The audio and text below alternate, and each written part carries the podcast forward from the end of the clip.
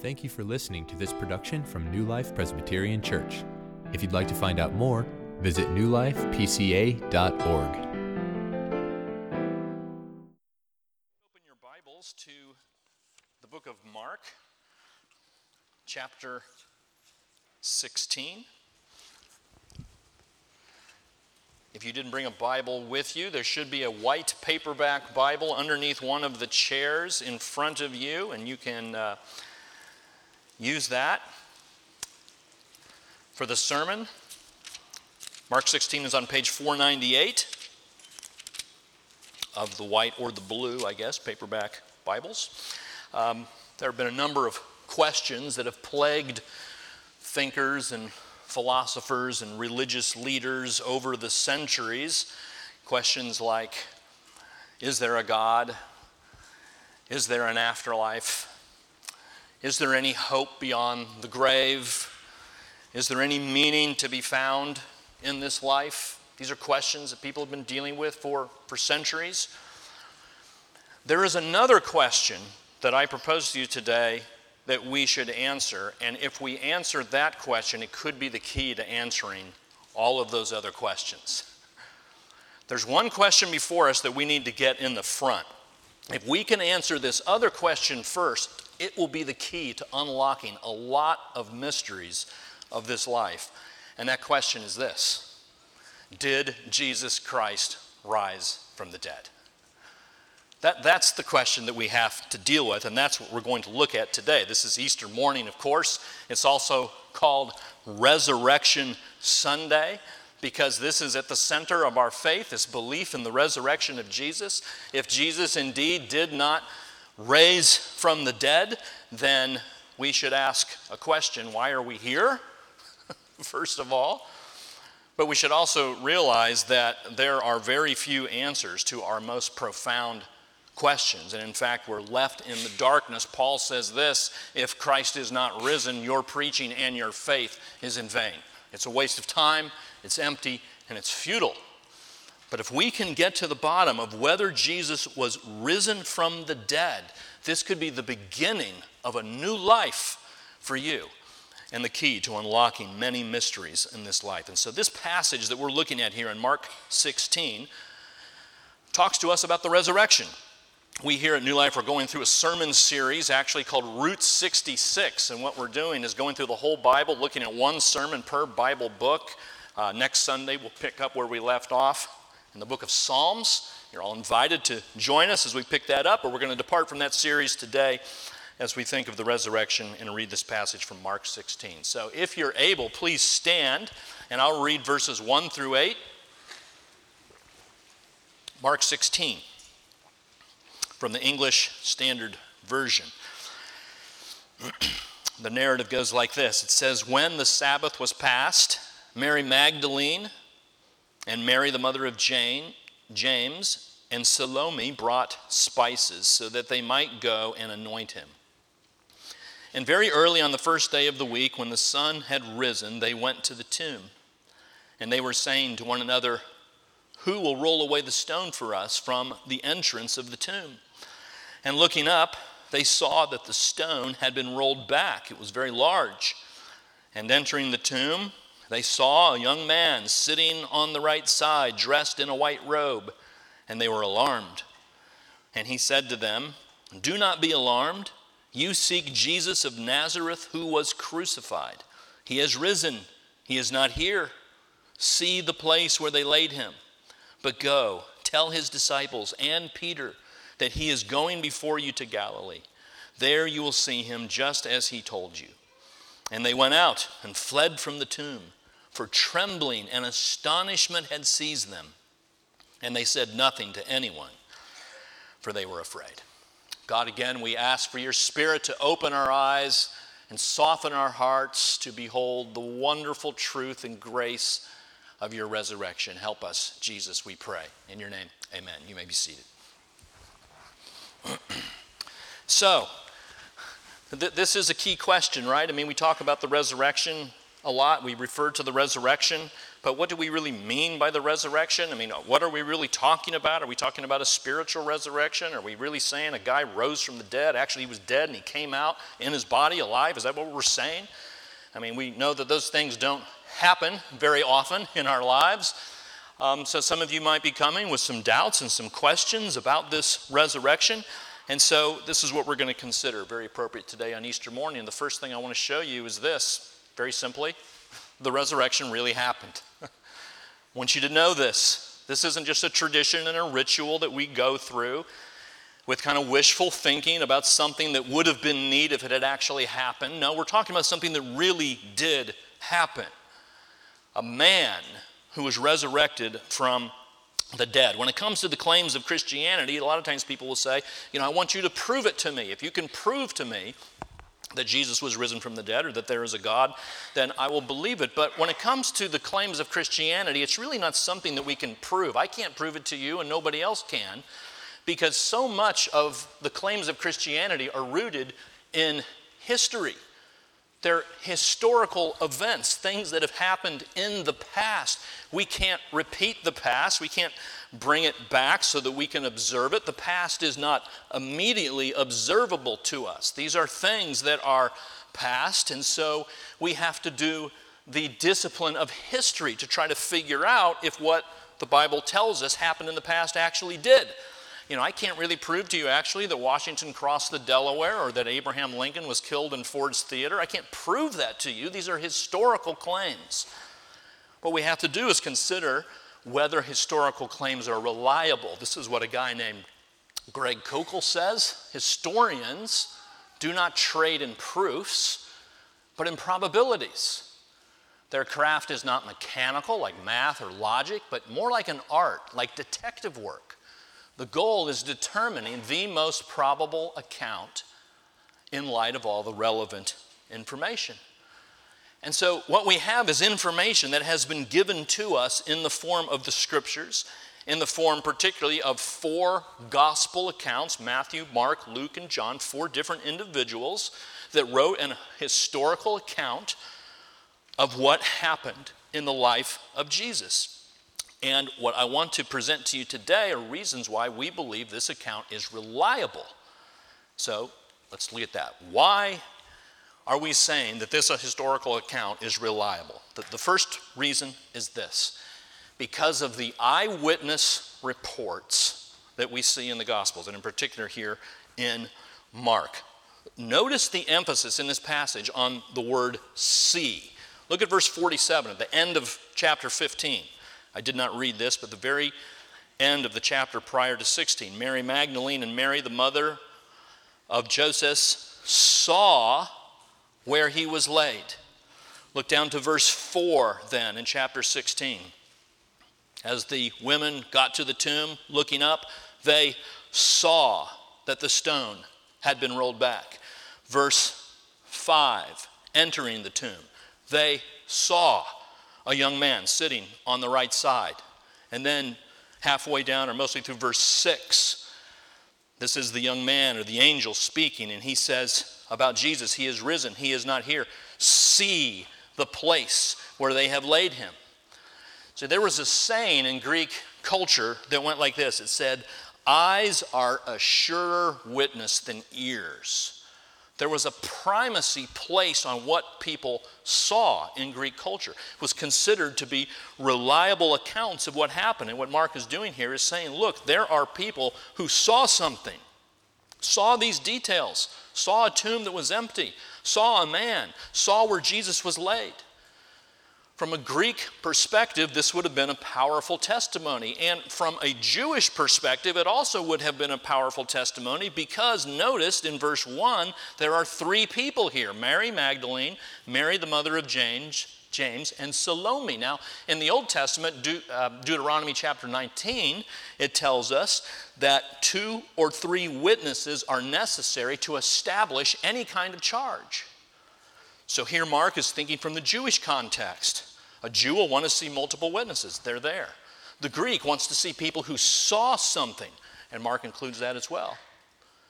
So, what Mark is trying to communicate to us here is that there are reliable eyewitnesses. You hear people say this many times, maybe you've said it yourself. I'm not going to believe it until I see it with my eyes.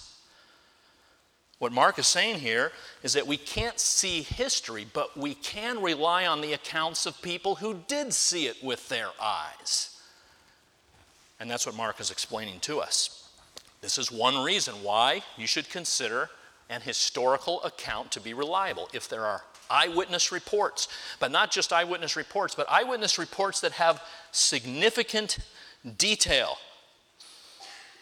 Notice the details we see in the text. First of all, three names again in verse 1. I just read those to you. And do you notice that there are two people here by the same name, Mary Magdalene and Mary? I mean, have you ever wondered why? I mean, if they were fabricating this, if they were making this up, why would they choose two people with the same name? That just makes no sense, does it? Maybe, maybe they were a little embarrassed by that. You know, people are probably going to question this, but, you know, this is what it was like. It was two people named Mary. And so that's a detail, a significant detail that's included. Who were there? These three people. When did they come? Well, there's detail about that as well in verse 2. Very early. On the first day of the week. That's Sunday. That's why we worship on Sundays now. It was on Sunday. How early? Well, sometime after the sun had risen, it says in verse 2. Some specific detail about when these women came, and then we even see what was actually happening. If you look at verse 3, what were these women doing? They were saying to one another as they were going to the tomb, Who's going to roll away the stone for us from the entrance of the tomb?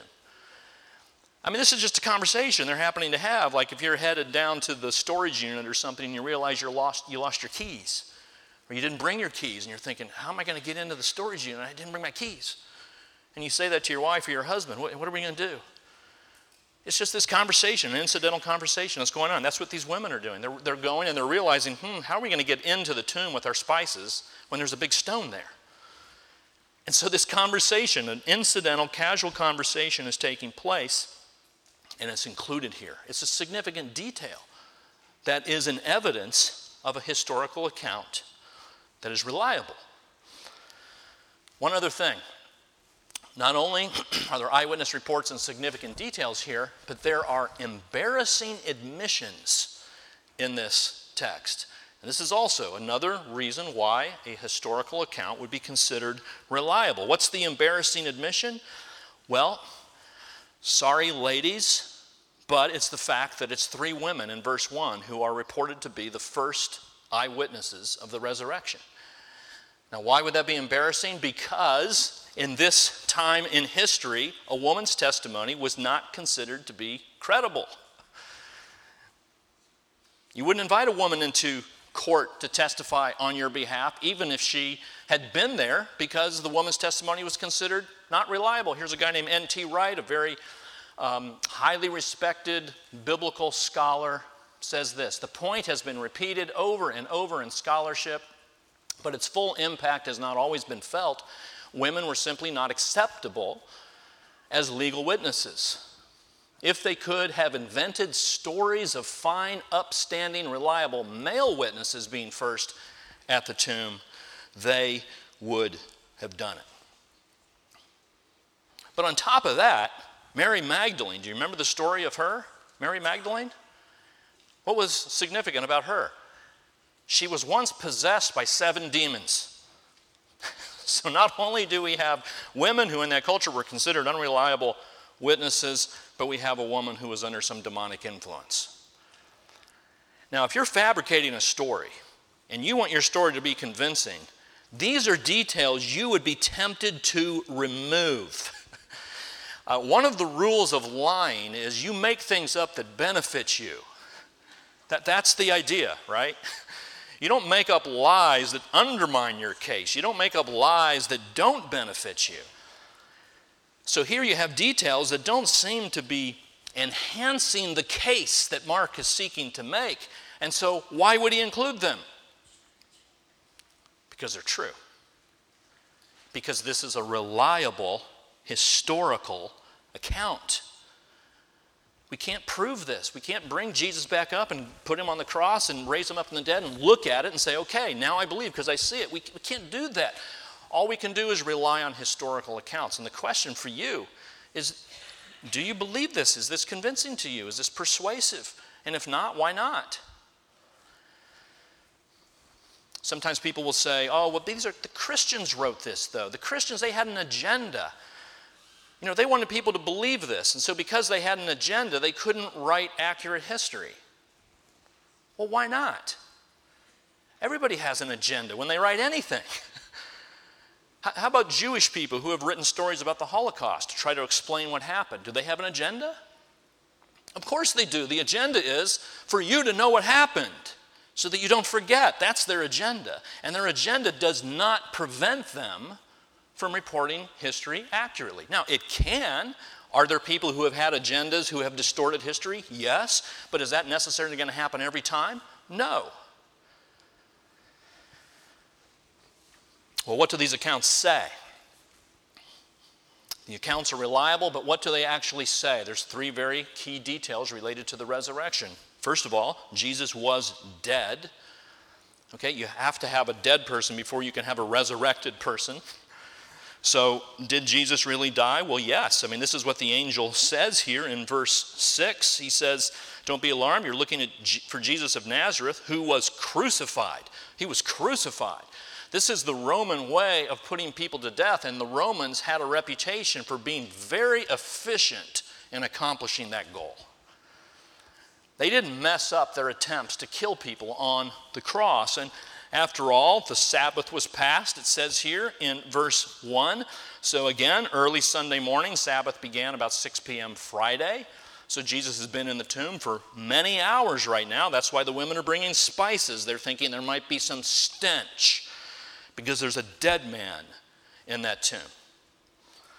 So he was dead, but the other thing is the tomb was empty because that's what the man says to them again in verse 6 You're seeking Jesus of Nazareth who was crucified, but he is risen. He is not here. they, they put him in here they put him in this tomb. Now you might say, yeah, but did they get the right tomb? Well, again, go back to 1547. Mary Magdalene and Mary the mother, they, Mary the mother of Joseph, saw where he was laid. They saw it. They got the right tomb. Okay? That's why Mark is including these details. And now the man in the tomb is saying, he's not here anymore. It's an empty tomb. I mean, this is probably the most convincing evidence of the resurrection, the empty tomb and no one has been able to come up with an explanation for it. You know what would have been so easy for the Jewish authorities and the Roman, authorities to put to rest once and for all this whole Christianity thing is bring out Jesus' body and lay him there on the ground for everybody to see. See, the man is dead. There's his corpse. These are the people in power, Jews and Romans. They would have had the resources to do that. We don't have any historical account of the body of Jesus Christ being produced. Nowhere. The tomb was empty. And then the third thing is not just the tomb was empty, but Jesus was actually seen alive. It says in 1 Corinthians 15 by the disciples and by 500 more people. And Paul goes on to say, and by the way, they're all still alive. In other words, you can go talk to them and ask them what they saw, and they'll tell you that they saw the Jesus who died and was laid in a tomb risen from the dead. These are the details. These are the historical details that are laid out for us. Is it proof? No. Is it persuasive? It is to me. Is it to you? The resurrection really happened. Secondly, let's look at this. The resurrection offers grace. We're not talking here just about a kind of theoretical or historical or theological thing. What happened in the resurrection is something that affects us right here on the ground with our own struggles and insecurities. And we see this in a beautiful way here in verse 7. Very interesting detail here. Again, the conversation taking place between this man in the tomb and the women. And the man says, Go, tell his disciples, tell Jesus' disciples, and Peter that he is going before you to Galilee. There you will meet him just as he told you. So once you go to another region, you're going to see Jesus. But why does he say in verse 7, go tell his disciples and Peter? Isn't Peter a disciple? Yeah. So wouldn't he be included among the disciples? Y- yeah. So why does he say, don't just tell the disciples, but very specifically, I want you to tell Peter too. I want, I want you to make sure that Peter knows. Why would he do that? Why would that be important to Jesus? And the reason is because if there is one person whose heart was aching for a word of grace, it was Peter. You remember Peter's story? He's the guy who, with the other disciples, said, Yeah, you guys might betray Jesus, but not me. And he makes this public declaration Not me. I'm not like you. I'm better than you. I am not going to betray this man. And yet, when Jesus is arrested and he is flogged and harassed and put under this trial, he's on his way to the cross. And Peter finds himself in the courtyard and he's talking to a servant girl. I mean, not an authority, but a servant girl. And some bystanders, and they say to Peter, Hey, aren't you one of the guys who has been hanging out with Jesus? And Peter says, Not me. And they bring it up again. No, no, I, I'm pretty sure that you're the guy. I can tell by your dialect that you're one of the guys who hangs out with Jesus. You're, you're one of them, aren't you? And it says he threw curses upon himself and said, I don't know that man. Fear of bystanders and a servant girl led Peter to betray and deny his Savior. And so we have no other record of any conversation that has taken place between Jesus and Peter since then. And so, I mean, imagine what Peter must have been thinking. And then he sees what happens Jesus going to a cross, he's hanging there in pain and humiliation, and he's bleeding, and there's pain, and it's just a horrible, horrific, awful scene. And, and Peter's looking at that, and then Jesus gives up his spirit and dies. Can you imagine what Peter must have been thinking? How could I have done that? How could I have betrayed my friend in his time of greatest need? What a coward I am. Jesus probably hates me. When the disciples get together again and hang out, I'm quite sure they're not inviting me. I'm the betrayer. I thought I had a place in his kingdom, but certainly that has now been squandered forever. That, that has to be what's running through Peter's mind. And Jesus knows this. Isn't that amazing? Jesus is mindful of that, of this one man's broken heart. And he says, I want you to tell all the disciples, but especially tell Peter, that when he goes to Galilee, I'm going to be there waiting for him. And I'm going to spread out my arms and welcome him back into fellowship. And not only that, I'm going to restore him to leadership. That's what a gracious God does. We look through the book of Acts and we see Peter. I mean, he's the one leading the charge, he's the one preaching, he's the one filled with the Holy Spirit. What an amazing, gracious story. And maybe that's you today. Maybe you, you, you have wandered from God, you've been entangled in some kind of a sin. You were maybe brought up religious, brought up in the church, you've gotten distracted. This might be your first time in a church in a long, long time. You've committed sins that you're ashamed of. You, you, you are thinking to yourself, asking this question Is there a way back for me? And the answer is yes, there is. Because there is grace in the resurrection of Jesus Christ. What, what, what, did Jesus say in the Gospels? He says, There is more joy in heaven over one sinner who repents than over 99 who don't need repentance. Maybe you're that one sinner today, and God is calling you to repent and return to your Savior. Do it. He will welcome you, He will offer you grace, not judgment and condemnation. Turn from your sin and go back to Jesus, and He will welcome you with grace. I remember talking to a guy who was the leader of a ministry called Heart to Heart, which is now First Choice Pregnancy Counseling Center. And he was telling me that there are as many as 600 young women who come to that counseling center a year looking for um, help and direction and counsel about what to do, particularly about unwanted pregnancies.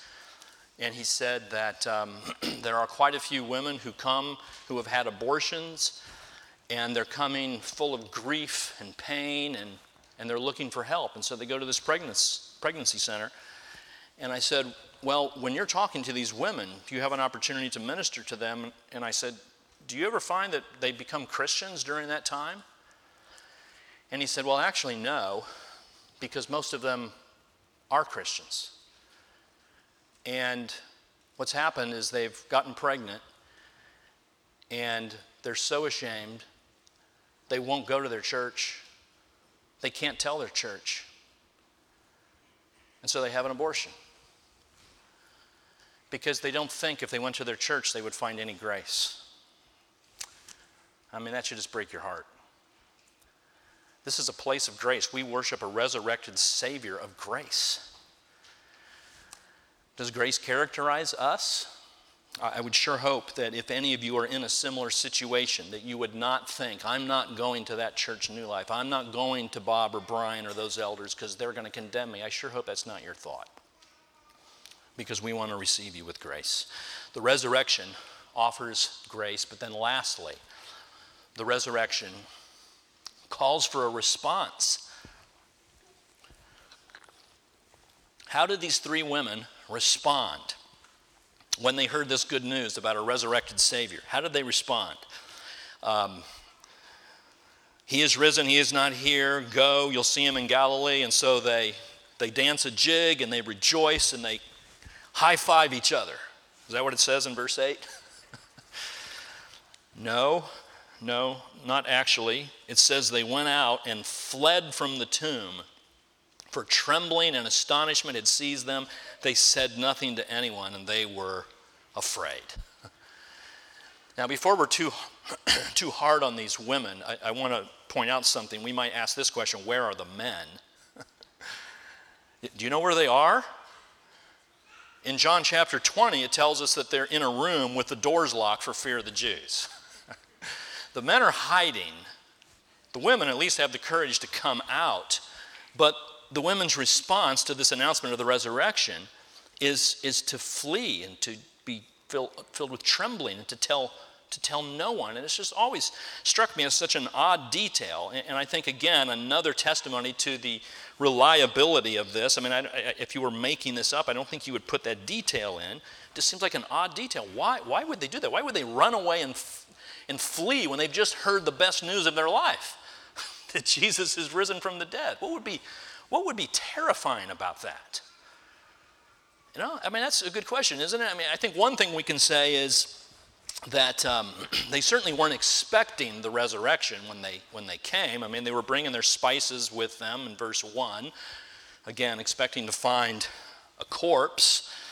Um, Jesus had predicted over and over again that he was going to rise from the dead, but uh, apparently these women didn't believe it. In fact, none of the disciples believed it. You know, they were no more inclined to believe in miraculous resurrections than you and I are. It's not like they were these gullible, primitive people, and we're so modern and enlightened that we don't believe in that stuff. They didn't believe in that stuff either. They weren't expecting a resurrection. So that's one way to explain this. They were genuinely surprised when they heard that he was risen from the dead. But I wonder if another reason is because they did hear Jesus say he was going to rise from the dead, and they, they did hear him make reference to that, references to that, and maybe they didn't believe it, but they heard it. And so when they heard that that actually happened, I wonder if they were just like, oh my goodness, this, we are entering into uncharted territory here. Um, this is so unusual that it's scary. I wonder if that was their, their thought. You know, because a dead Jesus is kind of easy to deal with. Really. You know, what, what do you do with a dead Jesus? You go visit the tomb like these ladies are doing, maybe make it an annual thing. You tell lots of stories, remember what a great guy was occasionally. You go on with your life, as it always was, because he died. Well, everybody dies. Nothing to see here. And a dead Jesus is easy to deal with. A resurrected Jesus, well, that's something else entirely. And I wonder if the women were just like, oh my goodness, this, this, this is amazing. This is some, I don't have any category for this. I don't know how to deal with this. it's, it's the unknown to me. And so they flee, and, and maybe while they're fleeing and running away, they're thinking things like this. Maybe they're thinking, you know what? If, if he really is risen from the dead, that means everything he said is true. That means he is God in the flesh. That means he's the creator of the universe in the form of a man who is now resurrected from the dead. That's what this means. And they're just faced with this and they, they can't hardly process it. And so they're thinking, what, what could be our response? And the only appropriate response is to say, I mean, my knee must bow and my tongue must confess that Jesus Christ is Lord. That I must, like Thomas, just kneel down before Jesus and say, My Lord and my God. These are not easy things to do. This requires supernatural humility and an acknowledgement of something only given to us by the Spirit of God. And it's like the women are getting that, but it's a very natural response to something like this to be astonished and afraid. And that's the call to you today. How are you going to respond to this? The only appropriate response is bowing your knee, confessing with your tongue, repent, believe Take up your cross and follow him. It's the only appro- appropriate response, or the response that we see here in the book of Revelation, where the angels, thousands and thousands of them, are around the throne of Jesus, and they say, Worthy is the Lamb who was slain to receive power and wealth and wisdom and strength and honor and glory and praise. That is an appropriate response to a resurrected Savior. What is your response today, friends? Is Jesus just another teacher? Is Jesus just another world religious leader? Is Jesus, in your mind, still dead in the tomb? Or is Jesus the risen King of glory? So, the resurrection helps us answer these things, friends. is there a God? Yeah, there is a God and he has taken form in the name of a man named Jesus, who has been resurrected from the dead. God's name is Jesus, and he proved it by raising from the dead. Is there an afterlife? Yeah, there is. Because the resurrected Jesus spoke of that afterlife. And he said, There is a place called hell for those who do not know me and have not placed faith in me. And people will go there. That's a horrible afterlife. But he also says there is a place called heaven for those who will repent, turn from their sins, and place faith in me. Yeah, there's an afterlife. We can know that because Jesus said it, and Jesus is risen from the dead, so we should believe him. Is there hope beyond the grave? Is death the end? No, it's not the end. Jesus is risen from the grave. He's alive today. He has overcome the powers of death. He has come out of the tomb. He lives today. And he says that you can live too if you place your faith in Him. And is there meaning in this life? Well, absolutely there is. And the meaning of life is simply this to glorify God and enjoy Him forever. That's why you were created. That's why you're here. That's why you're in this sanctuary today listening to this message. And the way you do that is by placing faith in Jesus, who is risen from the dead. Let's pray. Our Lord, we are amazed and astonished that the resurrection is true. Thank you for this miraculous work on our behalf. You, Jesus, coming to die for our sins and being raised up to glory. Oh Lord, help us to not be like the women who told no one, but give us the grace now to tell everyone that Jesus is risen. In his name we pray.